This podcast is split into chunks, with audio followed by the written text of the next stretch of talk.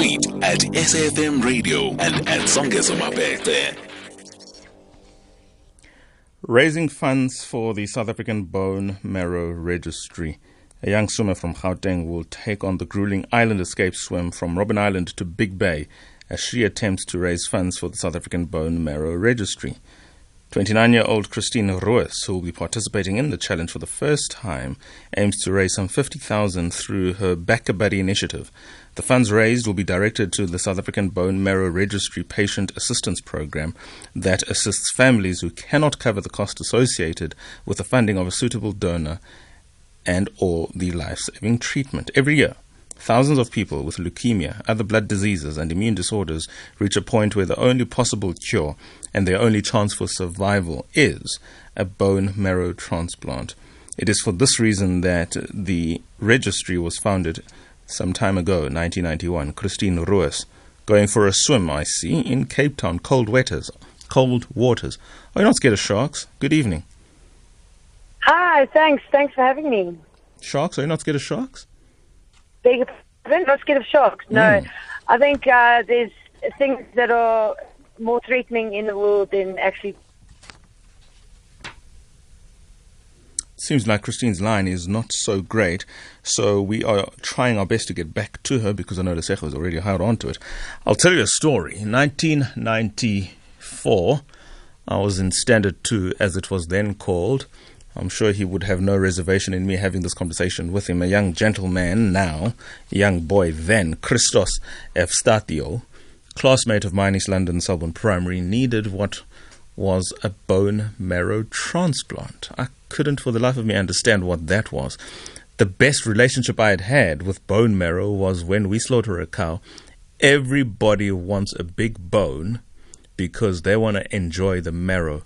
So I had a difficulty in terms of trying to understand what a bone marrow transplant would be.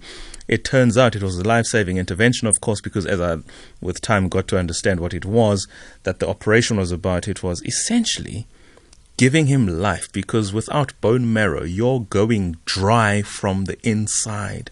It must be a terribly painful experience without such crucial interventions. So, certainly, I say this because I want to appreciate, first and foremost, the work that you do and the initiative that you have taken as to swim across those very cold waters of the Cape. Christine, you are back. Yes, I'm here. Certainly. Take us through your initiative. Um, so, in 2019, I decided to become a bone marrow, and as you're saying, it's um, the misconception around actually donating bone marrow or how people actually don't understand what the process is uh, around donating it. Um, and when I decided in 2019 to become a bone marrow donor, um, I was like, oh, I'm super brave. I'm going to go undergo this massive, serious medical procedure. And to my surprise, when I found out that it's actually the technology around it has changed so much.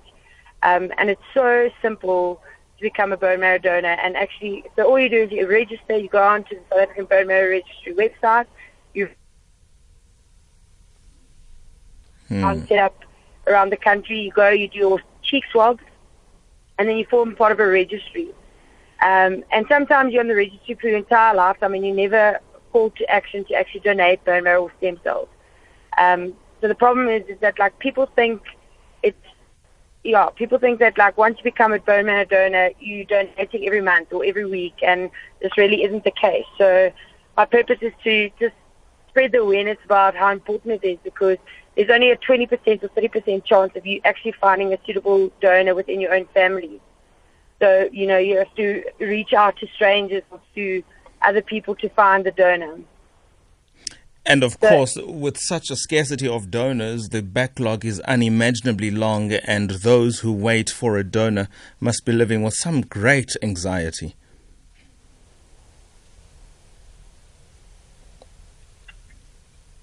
Seems like we are having a struggle getting through to Christine.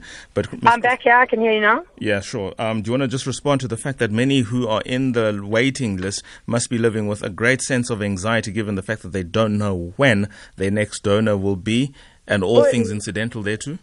No, hundred percent. And this is sometimes someone's only chance at a second chance at life. So, like, people rely on this to live and to survive. And, you know, they're looking to the public and if no one's on the registry, no one knows where to turn to. So that's the, and that's the the purpose that I'm doing this for is to just spread awareness that everyone needs to be on that registry.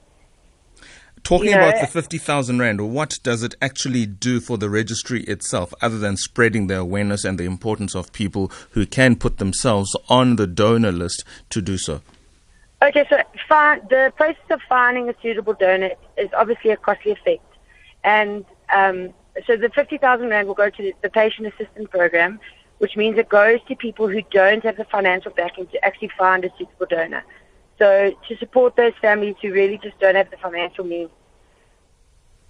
Very well. Let's leave it Yeah. there. We really are struggling with the network there. But final comment, please. In fact, I've got about 20 seconds. The swim, Yeah. your preparation, when is it actually taking place? What are you looking forward to? What is keeping you awake at night? Yeah, I think I'm going to have to let this one go. I am struggling to get through to Christine. The line really is not great there. Uh, but I think you get the point, right? The South African Bone Marrow Registry needs people to register so that they can donate. They are donating a very important, let me call it an organ, although it is bone marrow, because without that in your bones, you literally will dry out. So picture biltong. I don't say this tongue in cheek. That's exactly what happens. You dry from the inside out. Founded in 1991, nearly 40 years old. Well, it's actually 30 years old. So much for my mathematics. Anyway, 2100. It's probably a good time just to take a break with news. Greg House.